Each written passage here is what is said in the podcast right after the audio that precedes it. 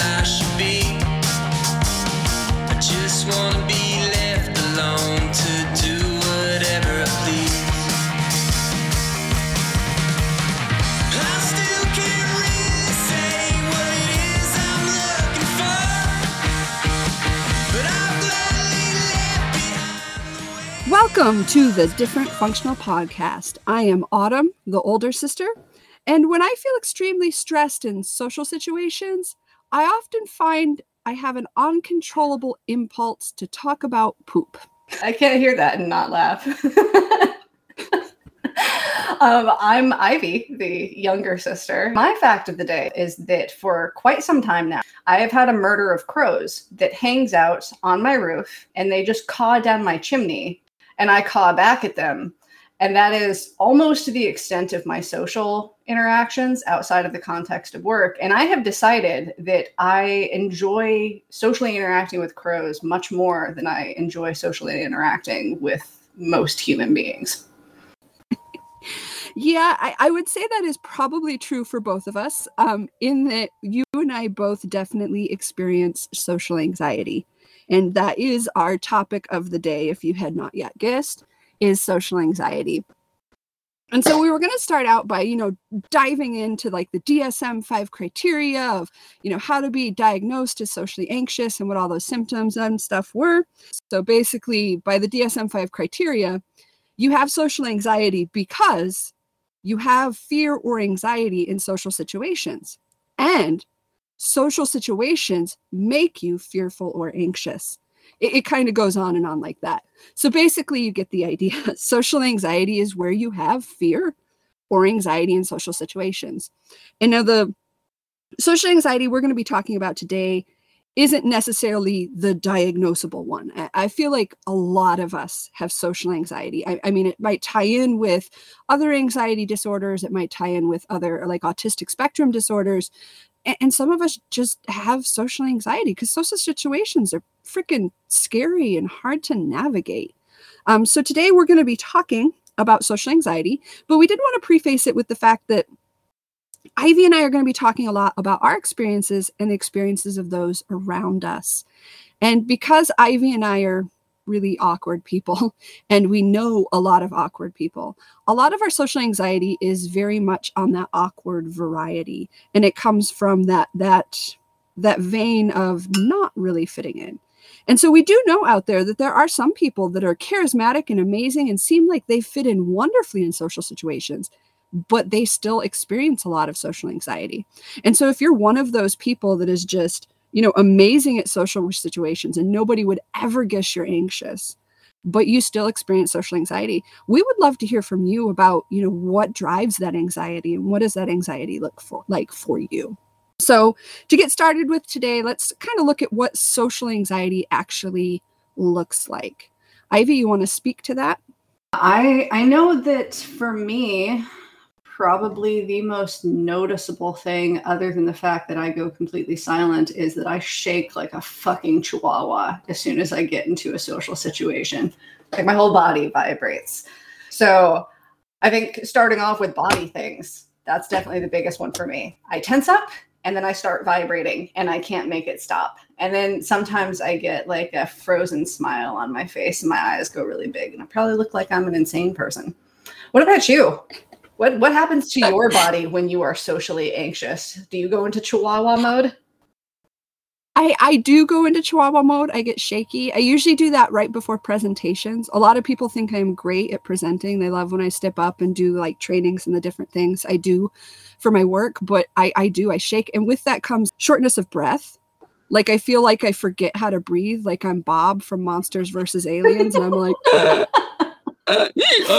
it's just, it's, I don't, my body's like, is this a rhythm? do I do I roll in now? Should I pull? I don't know what's going on. And so I definitely get the shaky. It, it, definitely affects my breath. And then if I'm in the situation long enough, so comes the pain because being anxious makes me tense. And when my muscles are tense, I start hurting. So I start getting the sore shoulders, I start getting the headache, I start getting the neck pain. And that'll usually carry myself way into the next day or two. You know, the social situation may have only been like 12 minutes, but now I luckily have a headache that's going to last for, you know, 48 hours based on that 12 minutes. Yeah, uh, you were saying that it affects your breathing, which is interesting because I had never really thought about the breathing. I've noticed that social situations do impact my heartbeat. There is something about social anxiety that makes your body forget how to do things it naturally does all the time because I get heart palpitations that I don't associate with just like normal nervousness. I know nervousness can cause that, but it literally feels sometimes like my heart has forgotten how to be in rhythm. So it's interesting to me that you have that with breathing. And now I'm wondering if I have that with breathing and I've never noticed it because I'm so focused on my heart and being like, are you going to s- stop? Do I need to be worried? Should I should I go to the hospital? Maybe it's not good for my health to be around people but yes moving on from from that point the pain i get that too. Like i get neck pain shoulder pain mostly from well probably from not breathing properly because when you don't exhale your shoulders never release. So then everything just clenches up more and more and more. So that it probably does affect my breathing. But i get pain from the the neck head shoulder area. Mostly though i just feel really physically drained after I have been around people for very long. And it like a large the larger the group, the more exhausted I'll be. But even small groups of like four or five people will leave me feeling incredibly drained. I so relate to that. And I, I think like to even give people a perspective, and, and I think this is true for you, Ivy. If not, I'm about to offend you. But Ivy and I have, of course, known each other all of her life. So quite a while, a few decades now. And we definitely like each other. We enjoy being around each other but when we have lived next to each other and we're actually able to visit even being around ivy for three four five six hours by the time i leave i'm exhausted. It's not bad and i'm not saying i don't want to hang out with her because i, I definitely enjoy it. But even just being around my sister who i'm looped with who i have a history with who i'm trauma bonded with who i actively like and would like to seek out even that can make me anxious and wear me out and exhaust me to the point that afterwards I'm like, oh, God, I'm glad we only do this once a week. so, did I offend you or do you feel the same? No, I do not feel insulted at all. Uh, I am, after all, quite an exhausting person to be around for long periods of time. So, no, I am not offended. I feel like that is an accurate representation. I feel like as much as I need a break from other people, other people probably need a break from me too. That's my assumption. How much of that is true? I don't know. I assume I am exhausting to be around. I feel exhausting being around myself. See, but like the thing is for me, to me, like if I look at you and I, I don't feel like you're the exhausting one. Like I feel like I'm the exhausting one because, and we'll just jump right into the behavioral symptoms. So we kind of looked at some of the physical and we'll look at the behavioral. So to give you an idea of what this difference looks like, I get into a social situation and what happens is I have pressure of speech and I'm going to talk and I'm going to get loud and my expressions are going to get big and I'm going to get directive with things and I'm going to just be the center of attention. And that's what I do because I'm very, very uncomfortable. And so the only way I can start feeling even a little bit of safety in that situation is by controlling the fuck out of it. And in order to do that, I am the star. I'm amazing. I am outthinking everybody in the room. My hand gestures are big. I don't know how many times I have knocked iced tea over into Ivy's lap when we have been out because I am just like, woo, and people think I'm drunk. And back in those days, I didn't even drink. I just had a little bit of caffeine in me and so many jitters. I was like freaking out of it. And so for me, that's really exhausting. But I feel like when you get into social situations, Ivy, like from what I've seen, that's not what you do. No, it is not what I do. Although, for the record, I will say I'm pretty sure you've only spilled iced tea in my lap once. I have ended up with other food and drinks on me, but the iced tea, I feel like that's only happened one time. And I remember it pretty distinctly because well, it was cold and it landed right in my crotch. And then I looked like I peed myself for the whole night. well, I think I've um, replayed that memory in my head so many times. It feels like at least a dozen times because I have thought about how embarrassing that is, even though that was like a decade ago, just for the record. Embarrassing for you or embarrassing for me or for both?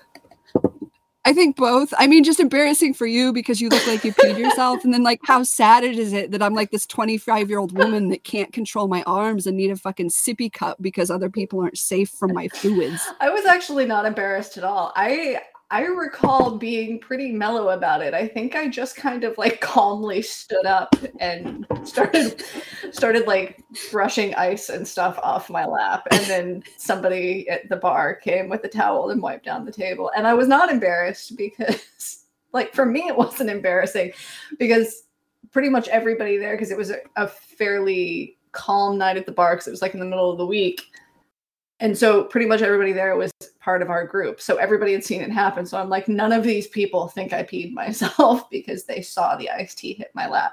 So it was probably more embarrassing for you than it was for me. It was mostly it was mostly just cold and wet for me so you don't need to be need to be worried about me having been embarrassed from that. And it's the only time that you've thrown ice, iced tea in my lap, so I'm not going to take it too personally. but back to the uh, the topic at hand. No, I do not have the same response in a social situation that you do. I feel no desire to be the center of attention or to be the star unless I am performing. The only time that I feel at ease in like around a large group of people is if I am like performing, singing, speaking, doing something like that where I am talking or singing or acting at people, but I don't actually have to interact with them. When I actually have to interact with them, if like I'm thrown into a party situation or a crowded bar situation, my natural instinct is to di- is to disappear as much as possible. Try not to be noticed, try not to draw attention to myself. I spend a lot of time in the bathroom, like drinking not always excessive amounts of alcohol, but drinking at least excessive amounts of water so that I have as many excuses to go to the bathroom as possible throughout the night, with the hopes that whoever it is that I was talking to before I went to the bathroom, if I was stuck in a conversation, will have forgotten I exist by the time I come out. Or if I see somebody approaching me, I can make a mad dash for the bathroom under the pretense that I have to pee really bad. So that's that is my my way of dealing with social situations is to stay extremely well hydrated and as invisible as possible. And, and see, that's why I say I don't think you're really that exhausting. I mean, you're more like a, a social ninja in that capacity. I'm like a social Kool Aid man bursting through the wall. But I find it kind of interesting with that because even though our behaviors tend to be very different, I feel like we actually have a lot of the same mental symptoms that go behind that, which is kind of crazy that it, it ends up being so very different for us. So, you know, there's that inability to focus. So even if you do want to talk to somebody, you're just almost just staring at their lips move and just thinking how weird it is or whatever because you can't even think about what they're talking about your brain freezes up a lot, or at least mine does. You can't think of anything to say, which again, like my fact of the day, that's why I go to poop. There's just some little part in my brain that goes, talk about poop now. Poop. That relates to poop. I'm like, I think they're talking about their kids. You know, they're grown up in college. I don't think that relates to poop. No, poop. it's just my brain freezes, and for whatever reason, that's like the social thing that has popped in there. I gotta say, maybe the reason you feel compelled to talk about poop is because, other than like dying, poop is one of the few things all humans share in common. Like everybody has to poop, so everybody has a wide variety of experiences with pooping, and it's less depressing than talking about dying, which is the other common denominator among among human beings. Just I don't know, just a thought yeah, I definitely freeze up all the time in social situations, whether it's in a group of people or one on one. I don't do well with having to think of things under pressure. I guess the way that social anxiety mentally for me shows up the most is like I feel this obligation to interact when somebody is interacting with me, and I don't like that sense of obligation. And I'm so focused on shit, now I have to interact that I forget how to and my brain goes completely blank or I just end up and this is I've noticed I do this on the podcast. I've noticed this aspect of myself for several years now and it annoys the living shit out of me and no matter how hard I try to break it, I can't seem to. I am incredibly redundant. I will find 50 different ways to say the exact same phrase for no reason at all.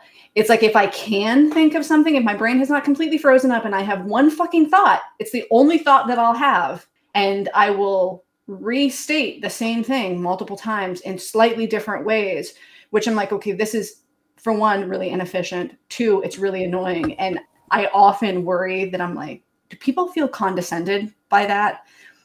Because I don't know, somebody kept saying the exact same thing to me in the same way multiple times over a short period of time, I would be like, do they think I'm too stupid to understand it that way? Are they just like rephrasing this in several ways because they think I'm too dumb to get it the first time? I don't know. Maybe that's just paranoia in my own anxiety and insecurity. But that's that is definitely one of the traits that I have that I hate the most, that I can't seem to break no matter how hard I try. Well, I think with that, maybe that's your mind protecting you from talking against poop. Because I know you're not a big one of those people that's wanting to talk about poop or the fact that you poop. And so maybe that's your mind's way to like protect you. It's just like, oh, here's this fact about hamsters. Keep repeating the fact about hamsters. And so you have something to say and you feel that pressure of speech.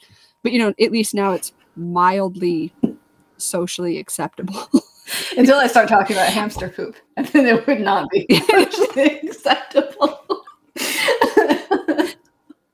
Well, I think that's like where it also goes into though is I feel like all of a sudden like the need to overshare because I don't really know how to connect to people. And we'll get into this later. I mean, there's different social situations, and I'll definitely interact differently in one situation versus the other. But if I do feel like that obligation to interact or that desire to interact, I all of a sudden have this like oversharing tendency. Like, I don't think there's been a social interaction that I've actively wanted to participate in in the last like five years that at some point I haven't just been like, I'm autistic spectrum. It's not fucking relevant. We never even talked about mental health. And I just had to throw that out there. Or, yeah, my mom was suicidal. Okay. What does that have to do with tequila? Because that's what we were talking about.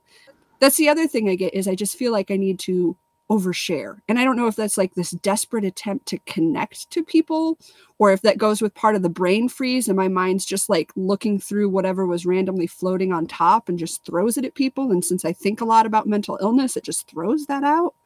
But oversharing is is a bad thing for me. And unfortunately, or fortunately, depending, I end up dead ending conversations a lot because of, of that. So sometimes I do want to have an interaction and I say something stupid and the person's just like, "Oh, um, okay then. I'm going to I'm going to go over here." Or, you know, that's also kind of a superpower that I can not want to be in the interaction and just be like, "Ha ha, I have dead ended this conversation. I have slayed it." I definitely do a lot of oversharing as well. I think for me, part of it is because for so much of my life, like those those things, my trauma, my mental health stuff, family stuff, like that was such a dominant force in my life for so long. And I've spent so many years just fixated on trying to recover from it or heal from it or whatever. Like, in a lot of ways, even though I've had a lot of interesting life experiences and done some things that when I tell other people about it, they're like, oh my God, you've done a lot for somebody your age. Still, it feels like for the most part, like a lot of things I feel like I missed out on over the years because I was so fixated on these issues from my childhood and my trauma and like sexual abuse as an adult and like all of those things. And it's taken up so much of my attention for so long. Like i it was like i didn't have anything outside of that in a lot of ways. And i think that's one of the reasons why i tend to overshare is because where most people would call on topics for small talk they would think to talk about the weather, they'd think to talk about sports, or they think to talk about politics. Those things almost don't even exist for me. Like they're starting to now at this point in my life. But for most of my life, those things didn't even exist for me because it's like I was struggling so hard to keep my head above water that it's, I didn't have room for anything else. Anything else felt like a luxury. It's like everybody else in the world was on a life raft floating in the ocean. They could make small talk to avoid the awkwardness and and they could enjoy each other's company but i'm drowning right next to them. And so when they would try to make small talk with me i had nothing to contribute because i'm like i can't breathe and i'm really tired and i feel like i'm about to go under. And it, for them it would be like man you're making things really weird now. But for me i'm like but this is what this is where i'm at. I'm drowning. You're not I don't know how to interact with you because I am actively drowning. I don't know how to relate to somebody who's not actively drowning.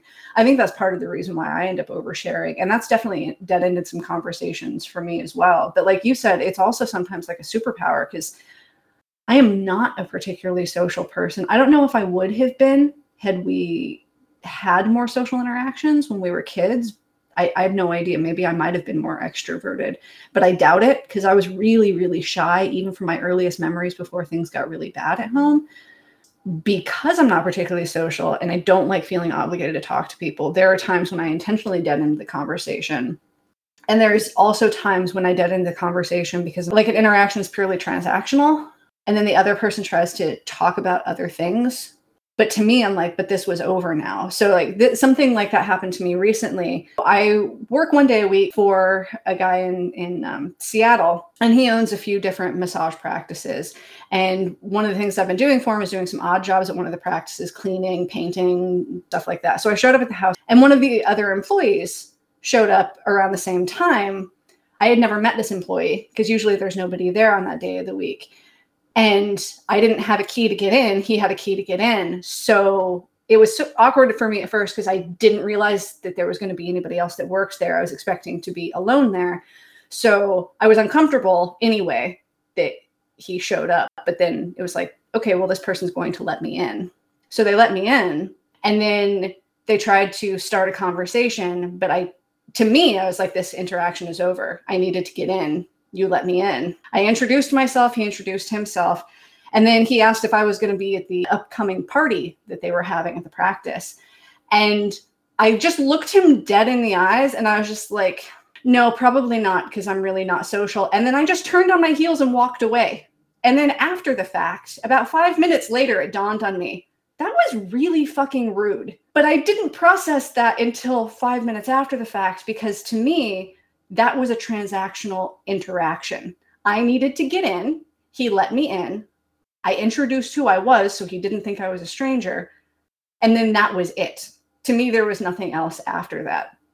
So then I was just really rude to him. But I guess he didn't take it too personally because then he came and asked me some awkward question about a client who just wrote his name and masseuse on a check. And he was like, Can we cash this? And I was like, I have no idea.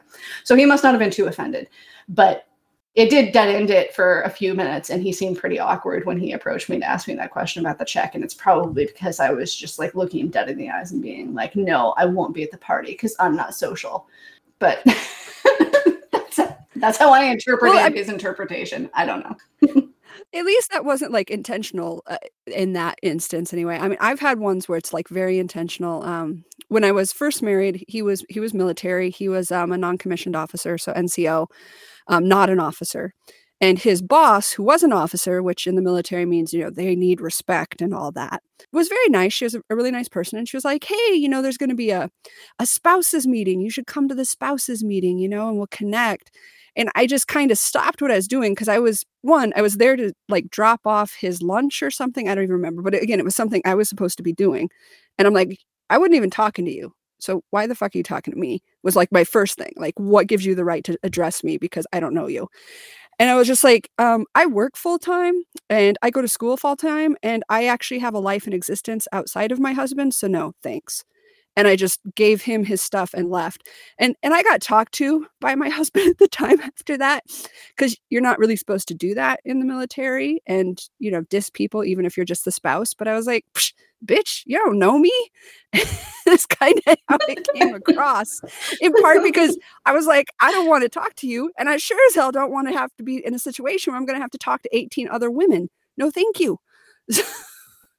so, yeah. Why does it oh. always feel like when we dead end conversations, we do it in such a way that it's like demeaning to the other person? I don't try for that. Like, if I could just dead end the conversation when I wanted to without coming across as a pompous asshole, I would choose that path instead. But that is just my natural go to. And there have been so many people in my life that I have met who, like, that I've worked with. That's the most common one where I've worked with them for a long time, months or even years. And I have barely spoken to them at all because I didn't see the point.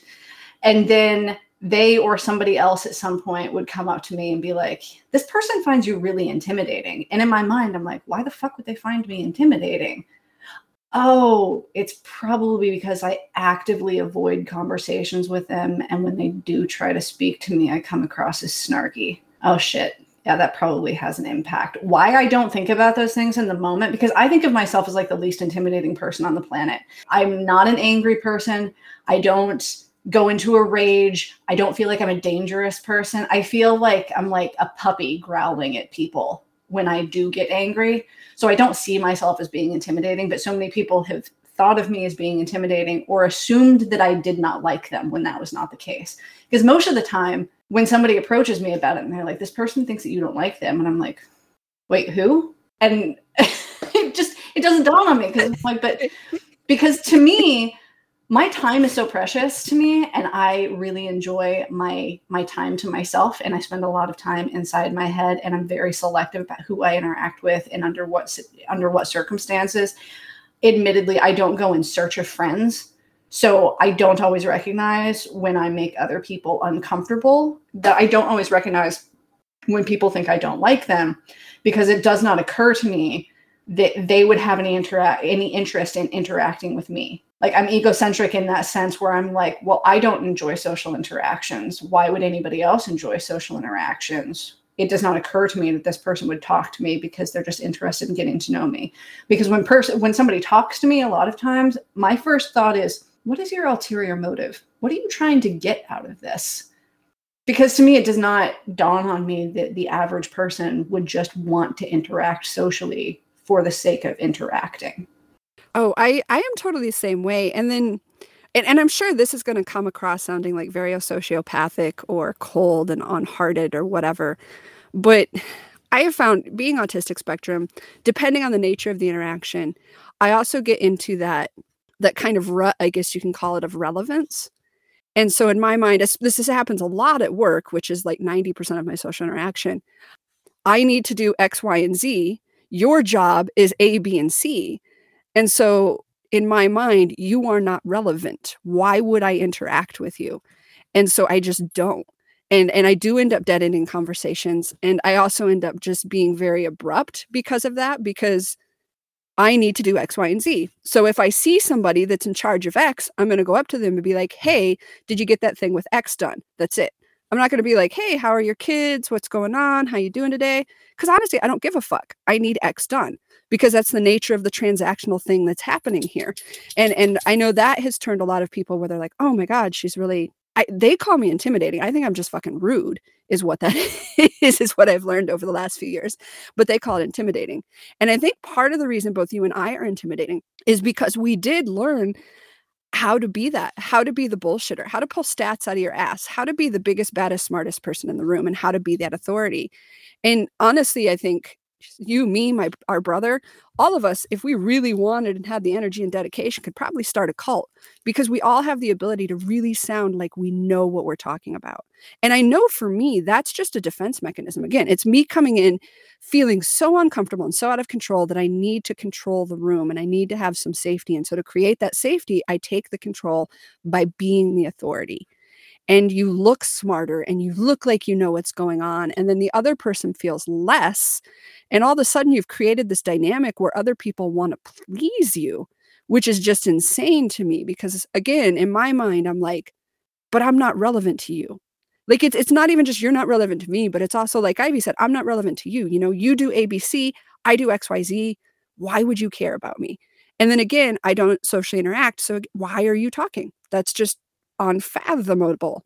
You know, it's like you randomly stopped on the side of the road and you're getting out and jumping over the fence to have a conversation with a cow.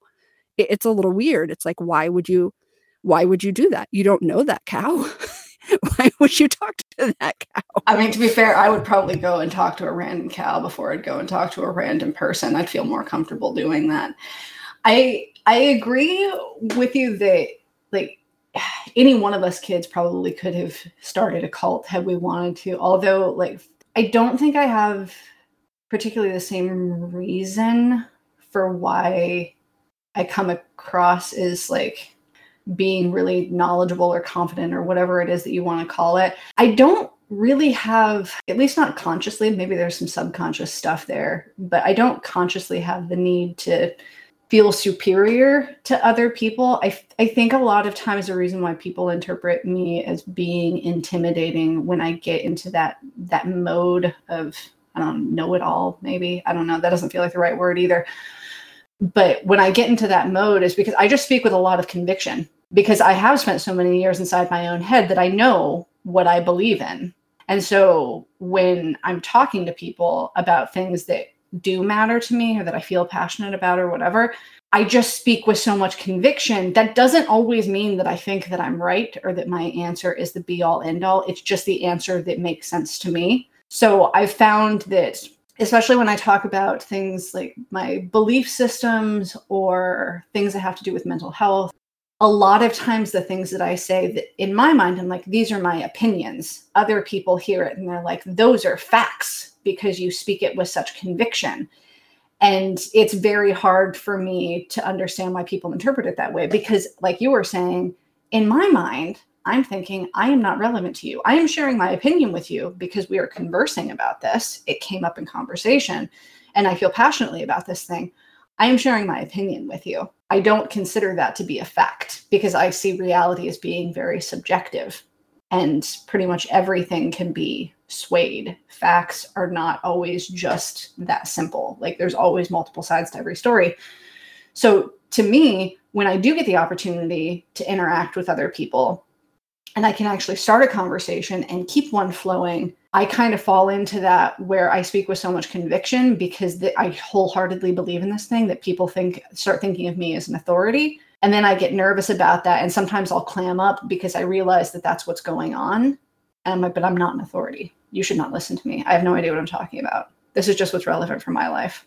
It's working for me, but it might not necessarily work for you. And then I start clamming up and being afraid of interacting with them further because I'm like, I don't want you to rely on what I'm saying don't believe me. I don't know what I'm talking about. I'm floundering just like you are. Don't trust me.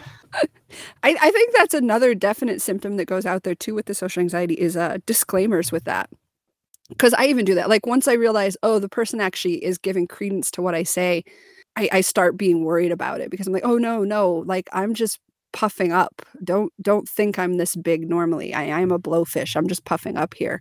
And, and with that, like I start like, oh, I read it, but you know, I, I can't actually tell you the article I read it, or I don't remember the website, or I'm not actually sure if this is accurate. And and I start giving lots of disclaimers. And I do think that's part of why the oh, and I'm autistic comes out a lot is because I feel like I have to explain why I'm so bad. And I'm like, oh, that's a convenient excuse. Just tell them. So that way they know you know you have an excuse to be fucked up and ridiculous and stupid in this interaction it, I, I feel the need to put out disclaimers whether it's disclaimers on my information or disclaimers on myself to be like oh i get that i'm like not good at this i'm sorry here's why like i don't know if you ever feel that need ivy to like apologize for yourself in the interaction i constantly have felt that need uh, to the point where a couple of my friends have teased me and referred to me as the queen of disclaimers because I go into every social interaction with disclaimers first, which I did not realize and can realize can be off-putting to other people because where other people are just like, man, I just I just wanted to talk about sports. But I come into the conversation being like, I will probably annoy the shit out of you. And these are all the things that I'm going to do that annoy the shit out of you. And this is why I'm like this. So please forgive me. And just I'm sorry if I'm an asshole. But like people aren't looking for that because that's I guess for most people those are things that come out over time. But for me because time is so precious to me, like I don't want to waste your time. You may not like me. I should give you all the reasons up front why you probably won't like me so that that way you go in with, you know, you can make a well-informed decision. And you're probably going to choose not to interact with me because I'm incredibly fucked up. And you should just know that in advance. I don't want to waste your time. I don't want you to waste my time let's just skip all of this. I'm going to tell you every horrible thing there is about me, just so you know. You know, heads up. And I think honestly, probably because you know the way we were raised and the way we think and how we are not very social. To me, that's like a very valid way to introduce into a uh, into a social interaction. And it's also in my mind, it's really polite it's like, hello, you know, I have PTSD. I'm autistic. I often have difficulty with this, this, and this. And in the interaction, I will be blah, blah, blah, blah, blah. There. Now, do you wish to continue? Because in my mind, I'm like, that. Thank you. Thank you for the data. No, I'm not interested in sports. And actually, that kind of annoys me. So it was great talking with you, but I'm not going to do it again. And I would love that. I would love if that's how life was, because in my mind, that is so polite to just be like, here's my shit does it smell that bad to you or can you handle it and then you go from there as opposed to like oh we've been talking and then it's like four weeks later and then i'm like ah fuck this is kind of weird but now i kind of know you and now it's awkward and it's like uh you, you could have just told me to begin with like it's polite i think I totally agree. Most other people don't seem to operate that way. And that will always be bewildering to me. Because again, time is precious. So it's like, but why would why would you want to waste my time? Why would you want me to waste your time? Like, can we just just marinate in the uncomfortableness just long enough to figure out whether or not it's worth us even continuing this conversation? Because if all we're going to do is trigger the living shit out of each other, what is the point? But I mean, there are some people that just they like being around other people that they don't agree with because they enjoy debating, which is another thing that I absolutely hate. And that is one of the disclaimers I go into it, like almost right away. If something comes up that's a hot button issue, I'm just like, I don't like to debate. I'm gonna exit this now. I don't I don't want to argue. I don't want to debate. This is not fun for me. And then I'll just leave. All right. So before we move on, because we're going to be talking about kind of what drives the anxiety next, I was kind of looking over our notes on the mental symptoms and I noticed the words beef jerky calves. And I was wondering, Ivy, if you could speak to what that is, because I'm pretty sure that's not my note. And I didn't want to like leave that on left before we left the mental symptom category.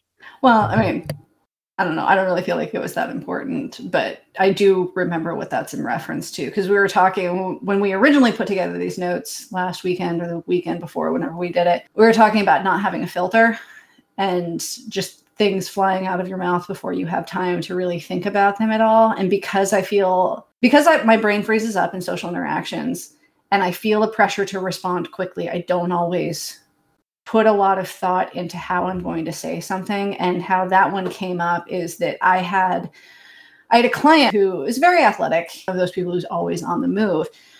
And I was working on his legs and he asked me how his calves felt. And my first thought was, well, they feel like beef jerky. And I said, well, they feel like beef jerky. And he laughed, but I think he was also partially offended by it because his wife is also one of my clients. And a few weeks later, she jokingly brought it up during session while I was working on her calves. And she was like, So my husband tells me that his calves feel like beef jerky. Do mine feel like beef jerky? And then I realized this was probably a bad move on my part. I should probably think more carefully about how I explain these things. Also, he was probably asking, really, what he was probably asking was, Do my calves feel tight? But he just asked, What do my calves feel like? And my brain thought they feel like beef jerky. So that's what I said. And they still bring it up every once in a while to this day that I compared his calves to beef jerky. And I feel like an asshole every single time. I'm kind of glad that I asked about that because I do feel like that is one more, I, I don't know, something that ties into all of this, which is it's you don't have a filter, one. And for me, too, is I say things not understanding they're not appropriate. And I don't understand that something is inappropriate until somebody looks at me and I get that look and I finally learned it. And I'm like, that was apparently inappropriate. I should not have said that. There's nothing in my head that says, do you think that would be okay to say? No, it just is. You just say it. And then as soon as I say it, I get the look. Everybody knows the look I would think by now. It's just that kind of weird freeze up, kind of judgmental, little squinty eyed. And I'm like, oh, that that was that was inappropriate. Let's cross that off of future interaction lists. So let's move into what drives anxiety. So there's a lot of different things that really can go into social anxiety, a lot of reasons that you feel socially anxious. And so we're just going to kind of go over some of, you know, what drives a person's typical social anxiety? Why do you feel this way? One of the very first ones we wanted to talk about was being a fish out of water. Just the idea of being somewhere where you feel like you don't belong. Um, a big one for me used to be bars. It still kind of is. Um, I didn't drink forever, and like my friends, when friend I guess at the time, had a party or whatever, she'd always have at a bar, and I always felt like totally out of water because I didn't understand any of this. I, I I didn't drink. I wasn't interested in being around alcohol. It was loud, and I hate loud noise, and so I definitely felt like a fish out of water. I felt like that a lot growing up where we did, it was kind of the Bible Belt. And while we were still Christian, we were Mormon, and that wasn't really normative where we were at. And it was really weird And it kind of had those like, oh, so you have multiple wives and you sacrifice babies or whatever. It was a lot of weird things about Mormons. And so you also, again, you felt like a fish out of water. You felt like like you just didn't belong. And having that sense of not belonging, I think definitely drives the anxiety. It can also have much more serious implications than that because you're your awareness of being different is not just about whether you don't fit into a, a particular social scenario that you're in. You may just be part of a group that is generally ostracized by society. And that can be incredibly nerve wracking, not just from a, a typical social anxiety standpoint, but because of real fears for safety and being accepted in any sort of meaningful way. Uh, for instance, if you are trans or you're you're just part of the LGBT community in general, or LGBTQ2IA, I think that was the most recent thing that I saw. But being part of that community can feel very ostracizing from mainstream society. It's starting to get better, but we still have a long way to go. And I feel like we especially have a really long way to go for people who are trans, because even there are certain there are some people even within the lgbtq that have kind of issues with people who are trans. So that can be not only being ostracized from mainstream society but also ostracized from a group of people that you had hoped that you would be able to connect with. I mean and with covid all the stuff that's going on right now there's been a huge increase in crimes against asian people because of this idea that you know china is responsible for covid and asian people made this happen. And so that's i mean that's another way that just like being different can give you other reasons to be anxious than just your typical social anxiety. And with that you know when when we talked about the dsm and part of like the anxiety and the fear that comes with that it was all there's not really a real reason for it. But when we're talking about this of being part of an ostracized group and knowing that you're ostracized this is a real fear. Um, there are still places where trans people or Muslim people or just other people that are ostracized are physically harmed. They are beaten to a pulp. They are dragged behind trucks. They are hurt. They are killed. And that is, that's an honest to God fear. And you know, a lot of people want to think, oh, we're so enlightened, especially if you like live in certain cities or certain areas. But there are a lot of corners of the US, you know, some of them rural, some of them very urban, where being the wrong group, being the wrong crowd is detrimental to your health. I mean, I remember again, my first husband, I met him when I, I lived out in the boondocks of Missouri. Um, it was a little 200 person town. And he is what six foot 250 pure muscle you know just would like curl 100 pound weights just big black guy very confident you know 20 years in the military very much confident in himself and he didn't have a lot of anxiety but it made him bloody nervous to drive out and visit me where i lived because it was the middle of nowhere and he was black. And i don't think there was another black person in a tri-county area. And a lot of people like oh but that's so far ago. No it wasn't because people in those rural areas were still persecuting, hurting, harming, and sometimes killing individuals that were Black or different in some way in those communities. So, in that case, yeah, it's scary. And so sometimes when you know you're different, it increases that anxiety or it puts in that fear. And it's not, you know, all in your head, it's a reality thing or you don't know if it's a reality because there are those corners and you never know where they're going to be. There's one little rural town that's like super accepting of everybody and it's great. And then the little town next door is still lynching people. So you don't know. And so when you are definitely from a different group, you do have that fear. And I feel like that's a very valid fear until you understand the world you're in. And, and I mean, taking it back from that kind of extreme death and physical harm, even just general acceptance of other people. You know, if you're mentally ill or you have a criminal record, you know you are different than those around you. And you know that you may be discriminated against. You know that this could create awkward situations or even remove resources from you. You know, in certain branches of the military at certain levels, if you get diagnosed with a specific mental illness, you can't advance further because it'll mess up your security clearance. The same way, if you want to be a pilot, if you get diagnosed with a certain mental illness, that could potentially dead end your career because, for safety reasons, they will not allow individuals with certain mental illnesses to do that. And then again, with criminal records, there's a lot of businesses that will not hire you if you have a criminal record. They don't really care the reason, they don't care what happened, they don't want to hear the story. They just say, "Oh, you're a felon." Not hiring you. End. And that's really scary when you go in because you're like, okay, even in this transactional interaction where I'm just looking for a job or I'm just looking for a resource or whatever this is, it's super anxiety provoking because you don't know if you're going to be able to get that. That makes it very difficult. But even outside of the context of uh, the criminal record, and even outside the context of having a mental illness that can can lead you to be discriminated against, having certain handicaps. If you have a noticeable physical handicap, that can interfere in you getting a job, it, but it's also going to a lot of times change the way that people treat you or respond to you.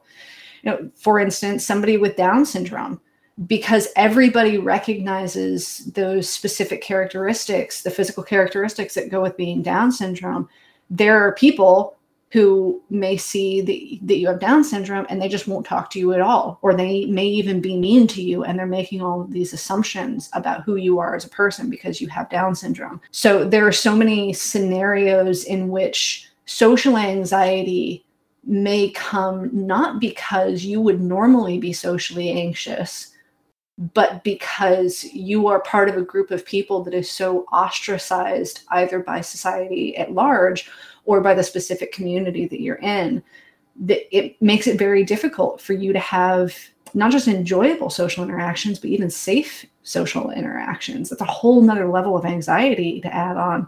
Even the most extroverted of people can still end up having intense anxiety because they are part of a, a marginalized group that is treated very poorly. And I think with that too, especially with those individuals that are maybe on paper accepted by society, but socially in the interaction, they're not really because people don't know how to deal with it. I feel like they're not only dealing with their anxiety, they have to deal with the other person's anxiety. So if you are the only Black person in a white community, if you do have Down syndrome and those around you don't, you know that this is possibly going to be awkward. You know this is possibly going to be an issue. So now you have your anxiety from knowing that, yes, I am very different than everybody around me, and this could be a problem. And you also know that other people may feel awkward interacting with you. You know, if you are in a wheelchair, people sometimes they don't know what to say. They don't know what to do. They don't know like do I squat down? Do I stand up? What do I do? Am I allowed to touch the chair? Do I not?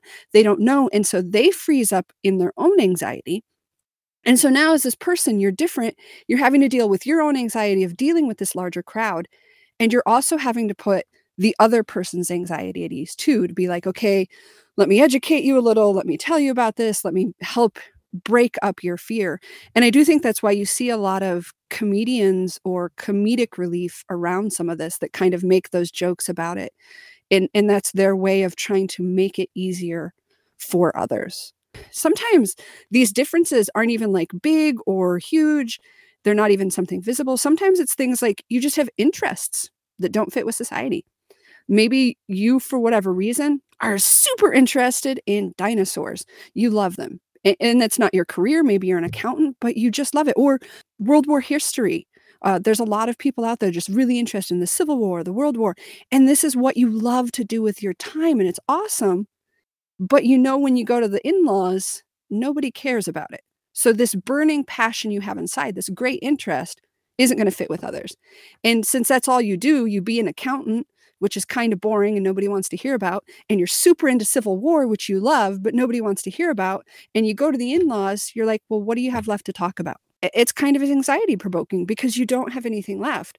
And I, I, Ivy and I even kind of talked about that before with the personal trauma, how she was saying, this is what we did all of our lives you know we we worked to survive and we dealt with our personal trauma and we dealt with our personal issues and so when you end up going to the in-laws or you end up trying to have an interaction with somebody that's all you have to talk about and you know it's not going to fit in.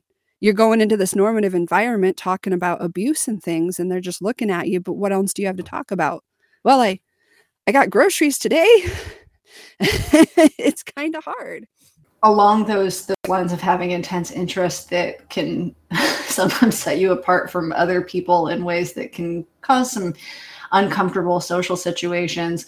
My first husband was really, really into RPG games. He played a lot of Dungeons and Dragons and Vampire the Masquerade and like all of these tabletop RPG games. And all of his friends were also into those things. And it was like their whole world. Like they would create these these worlds when they would play their RPG games and they would be at it for hours. And like that dominated the dynamic of the entire friend group. But then trying to interact with people outside of that friend group could be sometimes uncomfortable or awkward because your entire life in a lot of ways and for my first husband this was especially the case was so dominated by these games that he would play that it was like he was living in a fantasy world most of the time.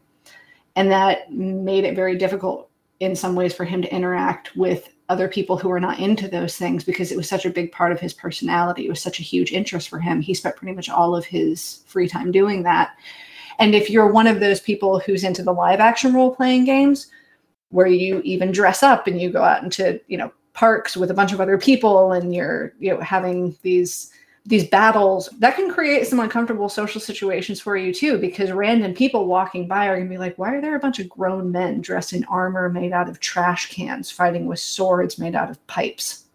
It's not saying that those things are bad. I'm not saying that at all. I have had tons of friends i've known tons of people who are into that stuff. It's not my it's not my cup of tea but there are tons of people i know who are into it. But it it does set you apart from other way from from other people in ways that are incredibly incredibly uh, noticeable. Same thing with cosplaying. I've got some friends who are really into cosplaying and they make some really amazing outfits and they go to conventions and they do all that stuff, but they also just go to the coffee shop that way. You're going to get a lot of looks.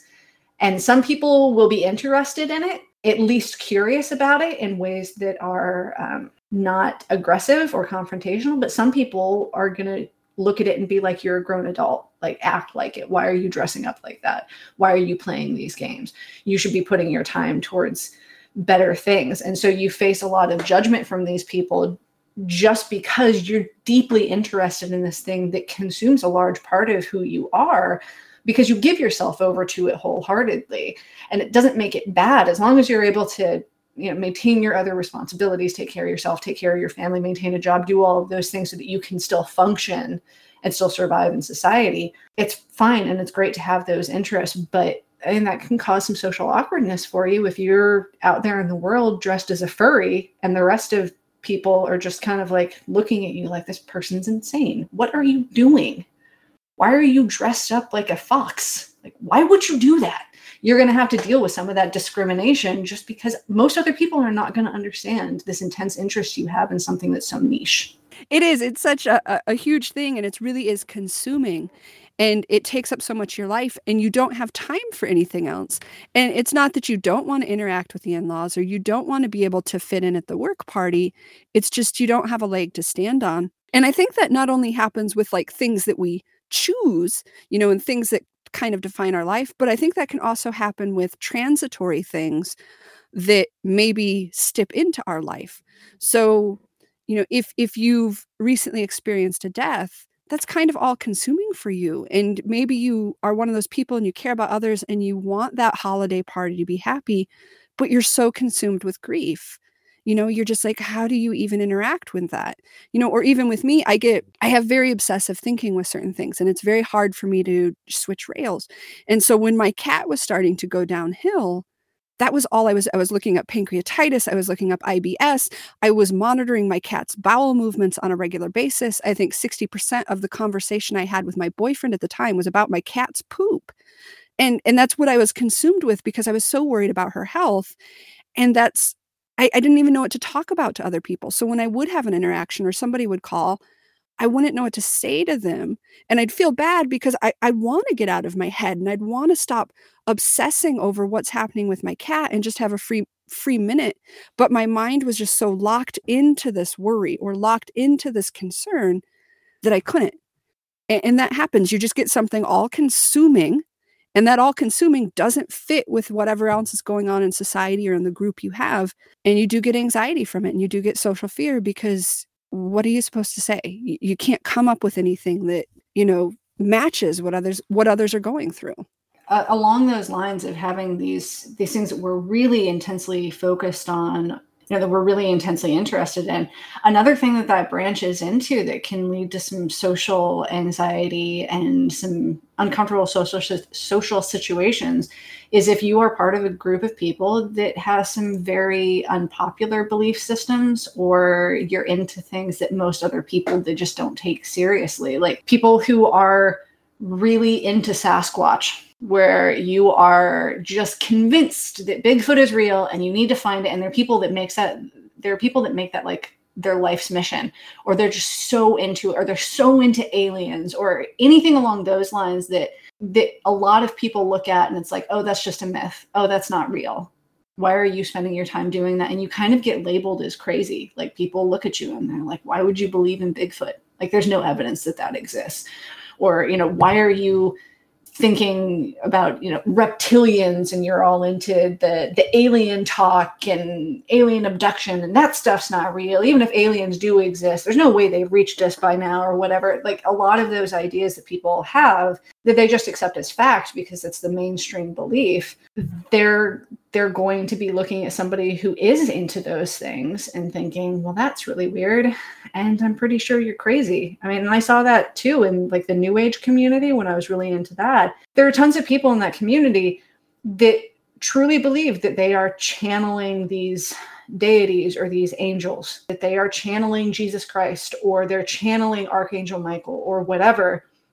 That is going to get you labeled as crazy or weird or woo woo by people who are outside of that, who are not part of the New Age community. Anytime that you are part of a community with these deeply held beliefs that go contrary to what society thinks as a whole, that's going to create some social issues for you at some point, especially if you're somebody who believes deeply in these things and you want to share these things and it's important to you to to tell people these, eh, these messages that you're getting from Archangel Michael, or you want to tell people that no, you have found Sasquatch, you know that, it, that Sasquatch exists, and people need to know about it, or you believe that you know the alien disclosure is coming, and we're all going to be told about it, and there's this government conspiracy to cover it up right now, but at some point soon we're all going to know about it. You feel these things really passionately, and it matters a lot to you, and so you want to tell people because you feel it's imperative for them to know those things that's going to create some uncomfortable social situations for you. And some people don't care. Some people are oblivious. But if you're somebody who feels those things very passionately and you feel like it's important for other people to know them and you want to tell them, but you know you, you're going to sound crazy, well, you're going to feel some anxiety about sharing these ideas with people. You can try to bluff and say, oh, I don't feel anxious about it at all. But more than likely, unless you're completely oblivious or you just don't care at all about how other people perceive you, I mean, if for no other reason you want people to believe these things because they're important to you, you're going to feel some anxiety about sharing your ideas and your thoughts with somebody who is almost definitely not going to agree with them or not going to believe the same things that you believe. And that can be true of even more, I guess, if you want to call it normative or more widely accepted beliefs, because I feel like Christianity is, is a very widely accepted belief in this country. But look at Jehovah's Witnesses or Mormon missionaries. Both groups very, very much believe in their doctrine, and both groups very, very much want to share it because it's so important to them. And in their mind, they're sharing it to help save you and to help you in your life and in your afterlife. But most people don't want to hear it. Most people don't want people knocking on their door talking to them about Jesus. So even a widely accepted belief, when you channel it in a certain way, it can cause a lot of anxiety because you're trying to convert you're trying to basically do that bring it up advocate for it. And with that too i feel that goes beyond that specific social situation you know? So i knew a person that i worked with that really believed in i think it's like the flat earth concept. And again like ivy i'm not commenting on that. We don't do politics in the show. It's irrelevant whether i not believe in it or not. The reality was is he did. And when people found out he did they mocked him and not like directly and haha laughing, but they would write him off because he believed in flat earth and other people didn't. They would write him off as like, oh, he doesn't know what he's talking about in anything. And it carried over. So if you have that one strong belief or you have that one strong interest and it does engender that judgment, it's not always just stuck in that situation where it comes up. It goes into all parts of your life. And we talked a little bit about obviously noticeable differences as well, but sometimes these can, again, just not appearing appropriate to expectations. So I I buzz cut my hair not because I necessarily want to or like the way it looks. I just, it's the easiest thing for me to do, both with my sensory issues and living off grid. It's just easy not to have hair.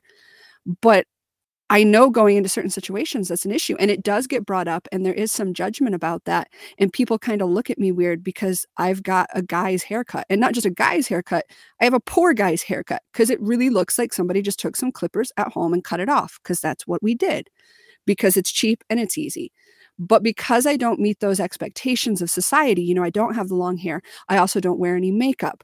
Um, I usually dress in guys' clothes because, again, I'm living off grid. I don't want my fancy skirt getting mud and gunk all over it. So I'm wearing guys' jeans and I'm wearing guys' shirts because they're sturdier. Well, I look very much like I'm trying to be male or I'm trying to be transgender or something. I'm not. I, I'm happy being a woman. I just, this is what works for me. But I still, I don't meet societal expectations I know I don't meet societal expectations. So when I step into a group that I know that those are important for, you know, I'm going to meet, you know, if there's going to be a group of women and all these women have, you know, nice hair and they've got the makeup and they've got the pretty clothes, I feel really intimidated. You know, maybe they'll be nice to me. I don't know. But at the same point, I know I don't fit in here. I, I know I'm going to have difficulty relating. I know they're going to notice this and see this about me. And so, even some of these differences, just where you're not meeting that expectation of society, can cause social anxiety for you. And and I think that really covers that topic of just that idea of when you are different, when you're different and you know it. Because if you have awareness, you know you're different. And when you know you're different, you know you're going to encounter things, whether it be judgment, whether it be discrimination, whether it be looks, whether it be having to explain yourself or educate yourself, you know you're going to have to do that. And so it does create some potential anxiety. And it kind of ties in because and sometimes it does create that fear and, and i think that's another thing that can drive the social anxiety is the fear of others. And that can be on that you know that very specific scale like we talked about with very specific discrimination or it can be just you know the large scale sense of fear. So we definitely as everybody has termed it we live in a rape culture for women. If i'm in a bar and a man were to approach me i would feel anxious. I would feel nervous.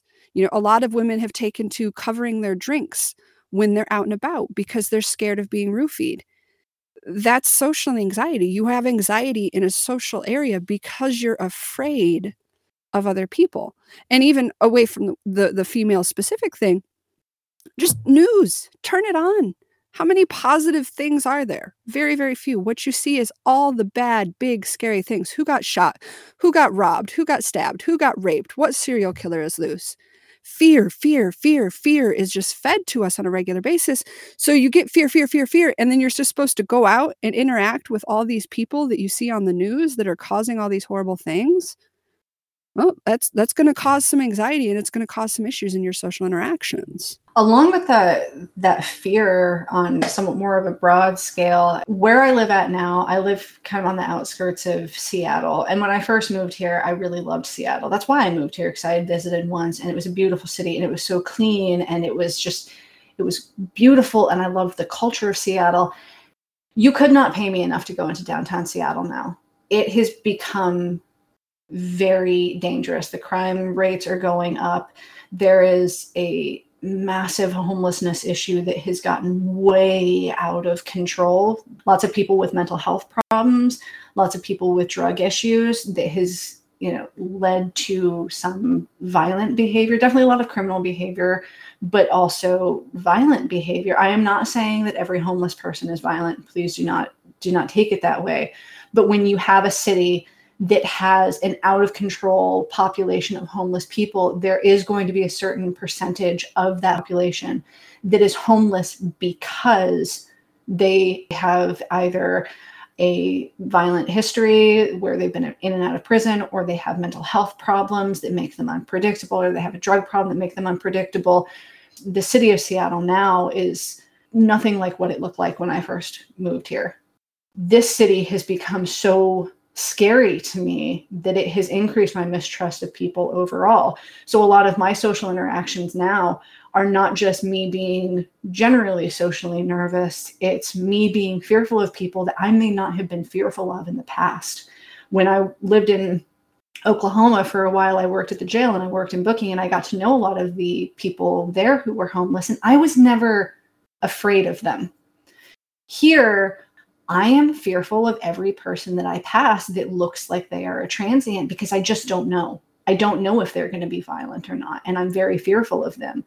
I don't interact with the homeless the way that I used to when I lived in Oklahoma because I am genuinely frightened of many of the ones here because it's just so unpredictable and there's so many of them and there has been such an increase in crime rates and violence that's fucking terrifying to me i have way more social anxiety and i'm way more fearful of people overall because of where i live and that's just that's large scale stuff. Like you see these big things on the news, you see these reports, or sometimes you even see stuff out your own window that that in, indicates you should be fearful in interactions, and that's going to drive anxiety if you do have to go somewhere and interact with people that you've been shown and told to be afraid of.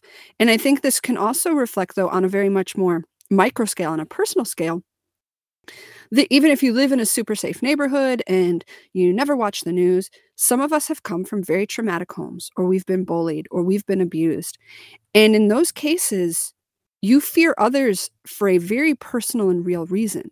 You know, if you went through a super bad bullying experience when you were in school, you're likely going to have a lot of fear and anxiety when you try to start up a new interaction with somebody. If you've not processed that yet, or you've not been able to deal with it yet, or possibly even if you have started processing it, you have been shown directly in your past and taught that when you reach out you will be met with violence. And it's the same way when you come from a traumatic home. You know if if you've got that trauma there something happened that set off your fear response to a degree that you thought you were going to die and so that usually happens in the context of a relationship. And so when you go to seek out another relationship, you have so much fear in your background about what this means, about being met with violence. And that's the expectation.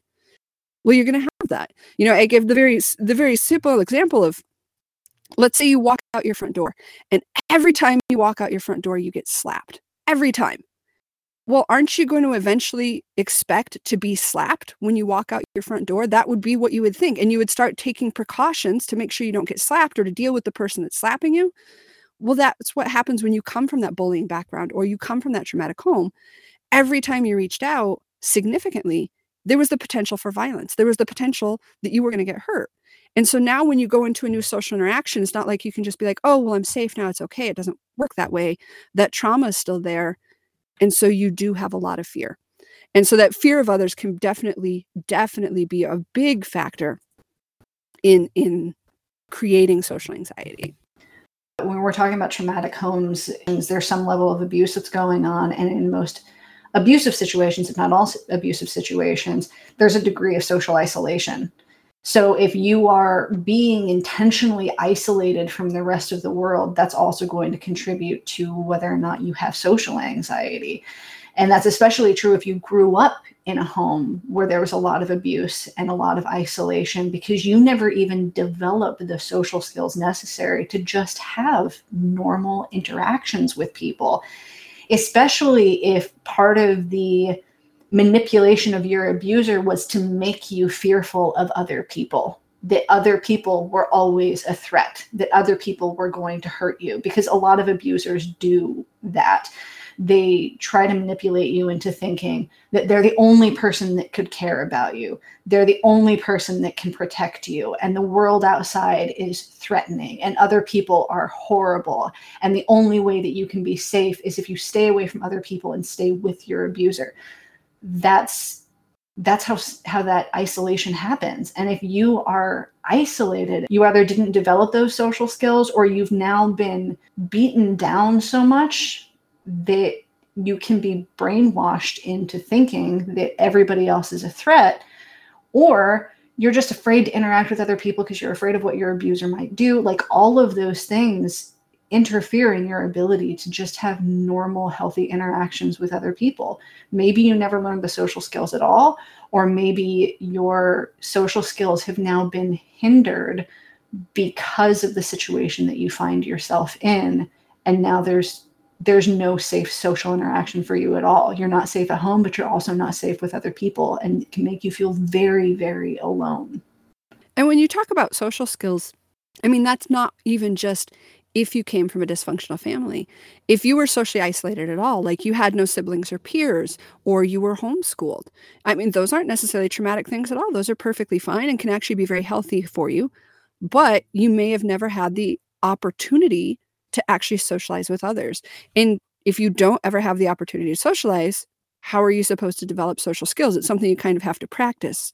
Um, also, if you were only exposed to certain certain populations, you know, if you're came from a, an area that was like a family that was very, very, very religious, and you only ever went and talked with individuals that went to that religious school and that went to those religious church services, you only know how to socially interact within that framework.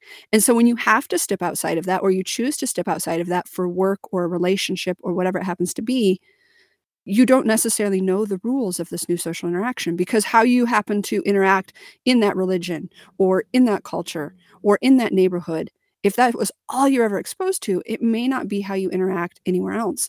And when you don't have those social skills, sometimes you don't know, but a lot of times you do. A lot of times we have enough awareness that we can be like, I don't I don't understand what I'm doing here. And that's a lot of anxiety when you don't know how to do something.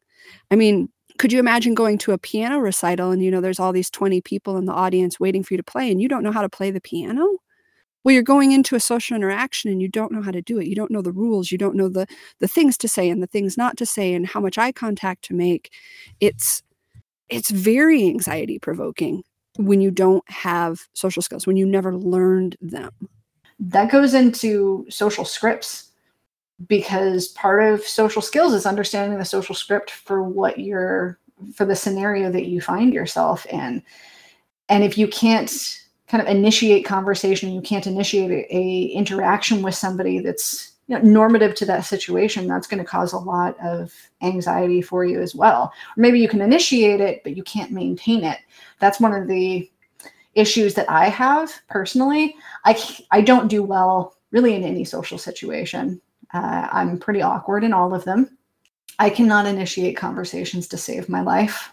Uh, and even once a conversation gets started, it's very difficult for me to maintain it because I get lost and I start overthinking things as well. Because going back to kind of some of the things that we talked about before, I naturally want to go in with disclaimers and I naturally go in with oversharing. That does not fit most people's social scripts. But that is what I know. But I also don't know what to replace it with. So I don't I don't do well with most social situations because I don't really understand what's expected of me and I don't know how to talk the talk. It's like trying to it's like trying to learn a complex language as an adult. You've never heard it before. You're trying to learn it. You have no idea what the fuck anybody is saying ever. It's like a coded conversation from a spy film and you don't know how to respond to people because there's they're talking in in phrases even if it's words you understand they're talking in phrases that make absolutely no sense. Uh, using that that spy analogy we'll kind of do like a, a, quick dialogue here to give you an example of like what it feels like for for us autumn and i both when we're trying to have small talk with people because we just don't understand it. So i will be spy number one autumn will be spy number two why hello the bird arrives at dawn yes yes the door is partially moist Mm-hmm. Pants are funnier than oatmeal, though. Mm. Trees dance across the battlefield. Yes, the war is lost. That is what social like social situations feel like to me and to Autumn. Everybody sounds like they're talking in some weird fucking dialect or some weird coded language that makes no sense. And it's really hard to immerse ourselves in it to understand it because it's like I don't know what you're referring to. I don't know what's supposed to come next. And I feel like no matter what I say, it's going to be wrong. Can I just go back to my disclaimers and telling you about my childhood trauma? Because that's my happy place. I, I, that is what, what we just did. That is exactly what small talk sounds like to me. And part of that is my autism. And part of that is us being socially isolated. And part of that is me just never really having a chance to practice social skills. But for me, it's super frustrating because I feel like I understand the language. Like I'm high functioning enough and I've studied enough that I understand the words and I see what people are saying. But it's very much like that spy code movie that I'm just like, but I don't know what you're trying to say. You know, when you come at me with the bird arrives at dawn, or how about those bears, or it looks like it might rain today, it's all the same equivalent to me. I have no idea what you mean by this. What do you want from me? What is the appropriate response to this? I don't know. So, yes, I get that they're words and I can understand that they're words and I can understand that you are expecting something from me. I don't know what it is and I don't know what you want. And it makes me so anxious. I, I hate small talk for that reason because that's all it is. It's all these coded messages. It's a script that when they were handing out the script book, I sure as hell didn't get a copy of it. So I have no idea what I'm supposed to say here. And and I've talked about this before with Ivy. Like a lot of people think I'm really funny. They're like laughing at all this stuff. I don't think I'm funny. I am saying things seriously and what I think seriously. And it's so avant garde and it's so out of the way and it's so off script people think I'm joking and they think I'm trying to be funny or it makes them uncomfortable enough they find it humorous or it doesn't fit enough that they're humorous. So a lot of people think, "Oh, Autumn, she's funny and she has a sense of humor." I don't in my head. I'm not trying to be funny. I'm just saying shit that seems appropriate to me and it's so inappropriate that people are like, "That's hilarious." And I'm like, "Is it? Okay, I'll roll with that. Sure, I'm funny, not just awkward here." Unfortunately, people don't think I'm funny, mostly because I'm not funny. But I do the main thing I struggle with with the small talk is again that like how the fuck am I supposed to maintain this? Okay, so you initiated a conversation with something that to me is like a statement or that requires one quick response. If you approach me with, "Hey, it looks like it's going to rain today." I'm going to look at the sky and be like, "Yep, does look like it's going to rain today." But if you don't say anything after that, but you're still looking at me like you expect something from me. Well, I don't know what comes next because I thought we were talking about the weather. We did that. I don't know what comes next. Where would you like me to go from there? I can't maintain things because I don't know how to like take it from one subject to the next subject unless we start out by talking about something that I already know a lot about. And most of what I know a lot about is trauma and mental health and things along those lines that most other people are not going to want to talk about. So I don't know what to do in those situations because even if I understand the first part of things, even if I understand like the first line of that spy language and I can respond to that appropriately, like, okay, what what next?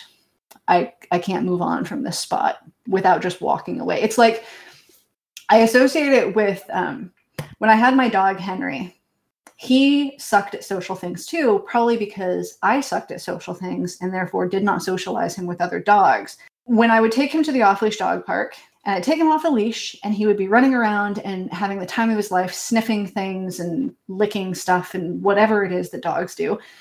Other dogs would approach him and would attempt to play with him.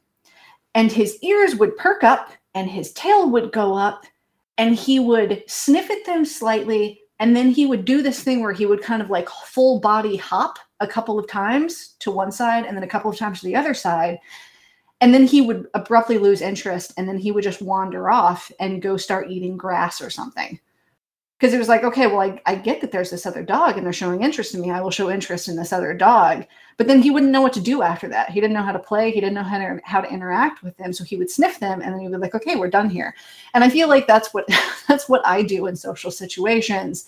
I am the equivalent of of just like you know i just i sniffed you. Yep you're a human don't know what to do with you now. I'm going to go eat grass. Like I feel like my dog all the time in every social situation. Cuz I mean that's what that's what it is when I go off to pee. That's my equivalent of eating grass. I'm like I don't know what's expected of me now. I acknowledge that you exist. I think it's also quite literally sometimes you go off to pee just like the dog would go off to pee. Like he didn't know what else to do, so he's like I'm going to pee on this. So maybe it's just like you need to start peeing on things instead of like in the toilet. Just that, actually that might make it more awkward. Yeah, just ignore that. It probably would make it more awkward.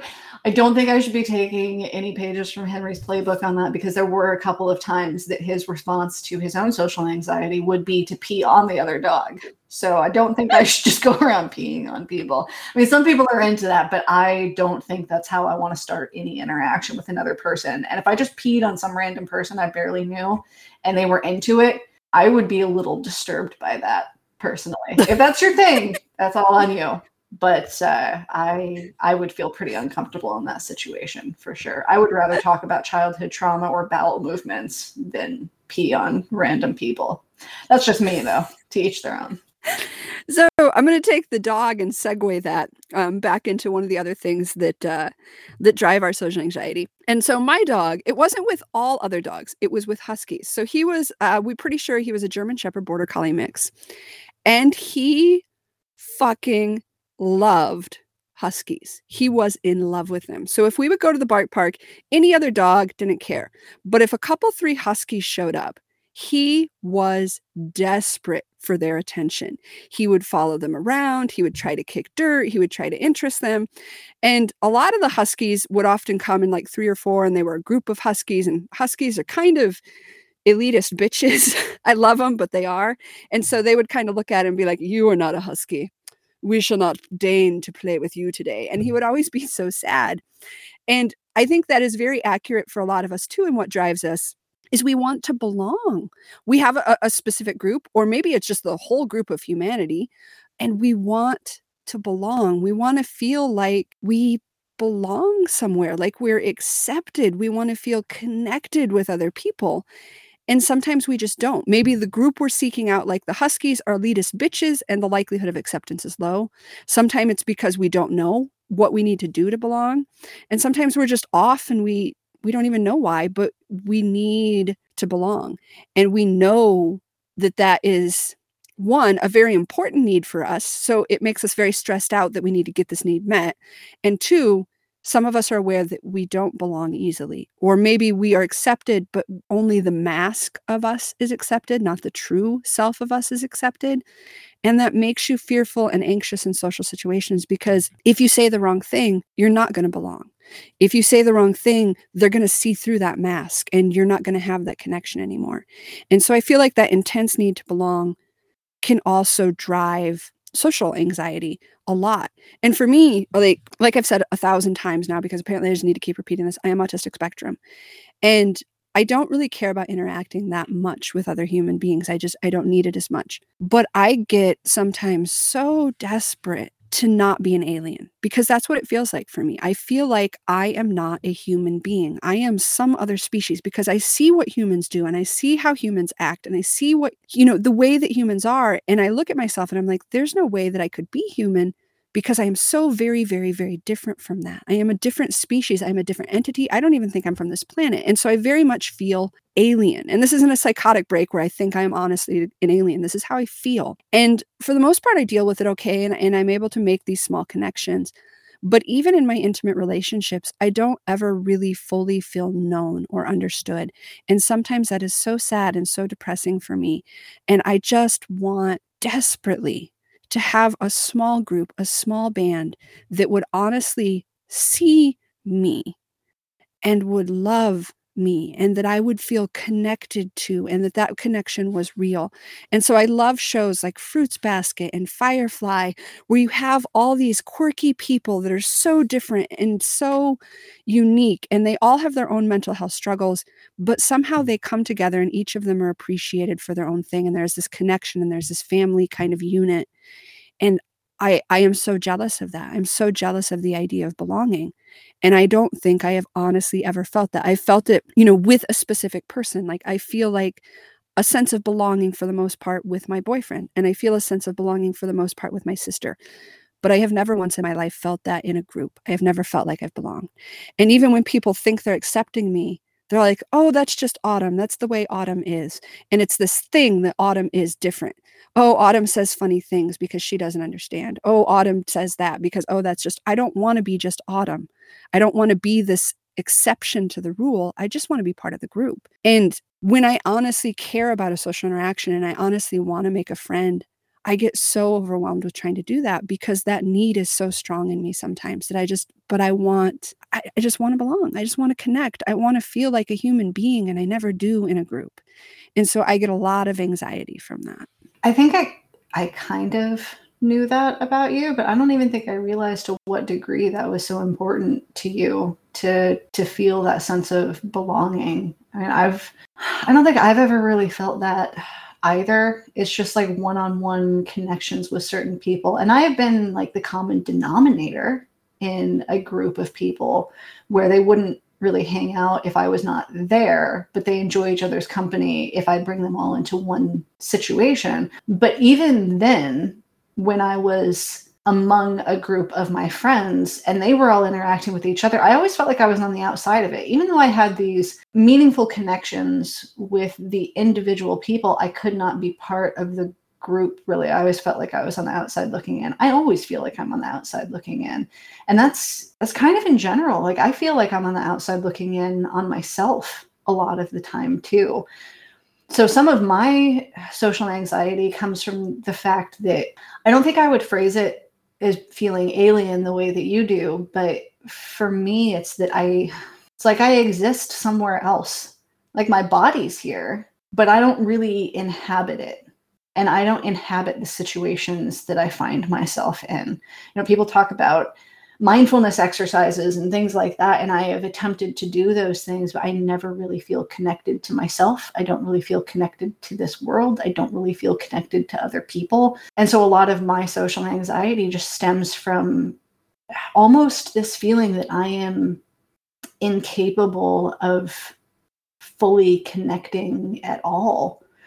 And I think that's been such a part of me for so long now that the idea of belonging feels like a pipe dream. And so it's like I almost don't even bother with it anymore. Like I have become overall mostly a loner. Like I still have some connections that I hold dear, but for the most part, I'm a loner. I am so much more comfortable with that now that God, I don't I don't want to be in social situations. I hang out with somebody maybe once a month. I talk to Autumn pretty regularly. I have I have Calvin that I live with. But even then, even with Calvin, who I adore, I love that man so much and I enjoy his company so much.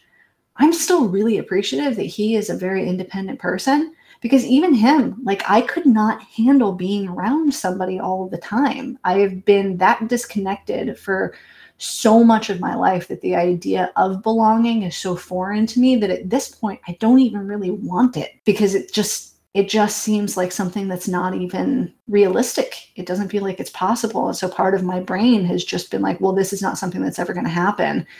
So we will prioritize different things now.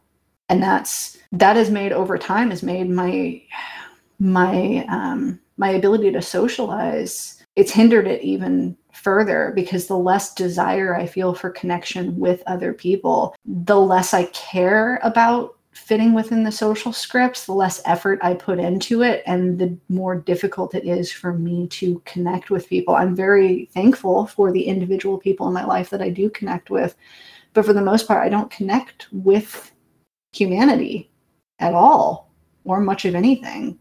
That's just hard for me to even feel in any way. And I think you and I are both lucky in some degree that you know we we are not neurotypical and so we are not as rewarded by social interaction for others and so we've been very lucky in that respect in that both of us are able to turn this off more. So you just almost more permanently have been like, eh, I can't get it. Fuck it. I'm not going to worry about it. And for the most part, for me, I can shut it off 99% of the time and be like, yeah, I'm probably always going to be an alien in this life. So let it be. But there's a lot of people out there, and I know some that cannot turn it off because they are very socially rewarded. And so that connection is life for them. When they don't have social interaction, they get depressed, they get suicidal. And it's not because they're being borderline or sad or whatever, it's because they biologically need the neural connection from other humans. And without it, they falter. And so these mm-hmm. individuals, they often have that intense need to belong. They have that intense need for aff- affirmation or approval or connection. And because it is so biologically based for them as well, they can't turn it off and they're just stuck in that. And I feel like a lot of them often don't get accepted and I'll bring this up, and I know a lot of people are probably going to hate on me about this because I love it, but I cannot watch The Office, okay? Because everybody thinks it's so hilarious. But when I see the boss eh, in there, he has that intense need to belong. He just wants so badly for somebody to love him, for somebody to be his friend, to be accepted. And he does all these things. And what happens is people laugh at him because they see this huge need. And I don't know what it is in humans. I don't know if it's genetic. I don't know if it's cultural, but I see it again and again. When you see somebody, a child, an adult, and they have this giant fucking hole in their heart and they're just asking for someone to please, please, for the love of God, love them. The response, more often than not, is to mock them, is to withdraw from them. And even if you're not actively mean to them, you feel overwhelmed, you feel they're clingy, you feel they're needy, you feel whatever, and you withdraw from them. And so these people that have this huge hole in their heart, when I see them, it breaks my heart because they have so much need and other people see it and they run from it. Or like in the office they openly mock it on occasion. And it, it, it, it it's just heartbreaking to me because they just that's all they want. They want to belong and i can understand that and i can relate to it and i feel so bad for them because where i can logically deal with it and shut it off more often than not because my neurochemicals aren't driving me they can't and so, having that gaping wound being part of every single breath you breathe, if you're aware of it, that's going to be a lot of anxiety for you because you know you need this, you need this met. It's being a starving person and hoping to God somebody's going to give you a piece of bread and being so scared that they're not going to, or that they're going to actively kick you when you ask. Now, that aside, also with that need to belong, sometimes it's just a need to be perceived in a certain way. And this may be, you know, for ego reasons that you need to be seen as an authority or you need to be seen as maternal, or this could be for personal or business reasons. Sometimes you need to be seen as a professional. You know, if you are a professional with those air quotes, you're a lawyer or you're a realtor or you're a doctor, part of your livelihood is your reputation. And so you need to be perceived in a certain way. So you, it can be very socially anxious going into certain situations because you're like, okay, what can I show and what can I not? And what can I say and what can I not? Because if people start perceiving me as untrustworthy or people start seeing me as irresponsible, that's going to damage me. And that might be personally or that might be, you know, your own ego.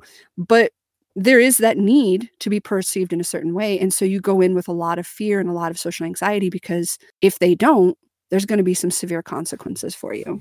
And in those situations, it may not just be uh, consequences to you as a person. That that can extend outward. If you are a CEO or a business owner or whatever, if your reputation becomes tarnished, that can tarnish the image of your business.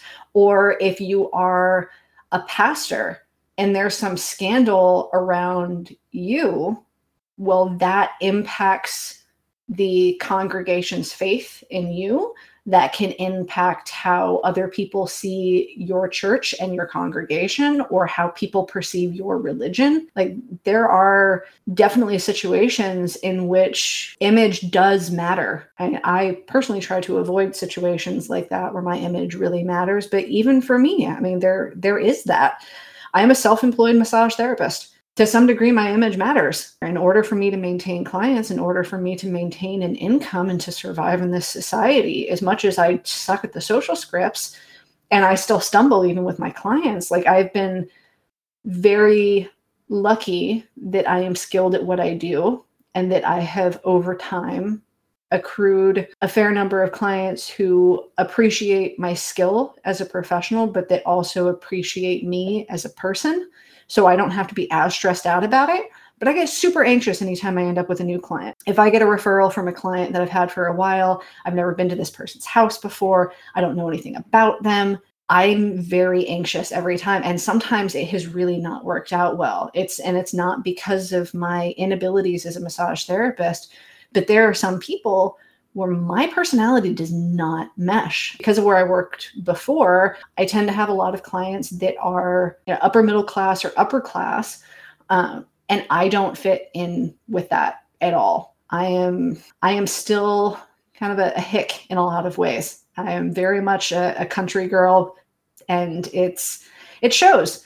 And I've never had much money, and it shows. I'm not a wealthy person. I don't prioritize the same sorts of things I don't prioritize image in the same ways that a lot of people do in those communities. And so i there have been there's money that i've missed out on there's clients that i've missed out on because i've been to their house once and i am not comfortable there and they are not comfortable with me and i never see them again. So image sometimes does is important. And for some people it's more important than others. And that ha- that creates its own complex social dynamics especially if you're somebody where you have to take such careful care of your image that you're never fully able to be yourself. When you have to be on all the time and you can't be vulnerable and you can't show these these other sides of yourself if you have to be operating a certain way all the time man that's a lot of pressure and even if you're somebody who generally is very social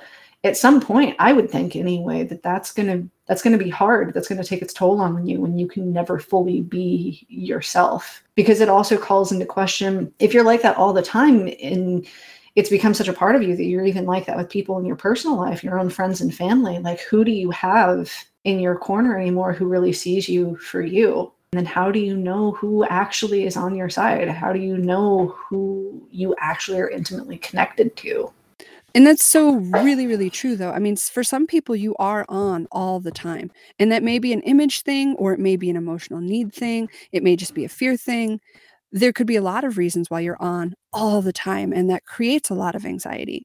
And for others of us, it's more situational, and the anxieties felt in this specific area. And we do have times that we're off, and it's just frustrating or fearful or anxious when we go into a particular situation. But whatever the reason you have for the anxiety, whatever's driving it, the reality is, is we all need to find ways to cope with that social anxiety because most of us don't have the luxury to live as hermits, to just disappear into the woods and never see another human ever. And for many of you, I imagine that would also be a horrible pronouncement. I mean, I think I would find that pretty appealing for the most part, but I think for most people, that would be just about a death sentence.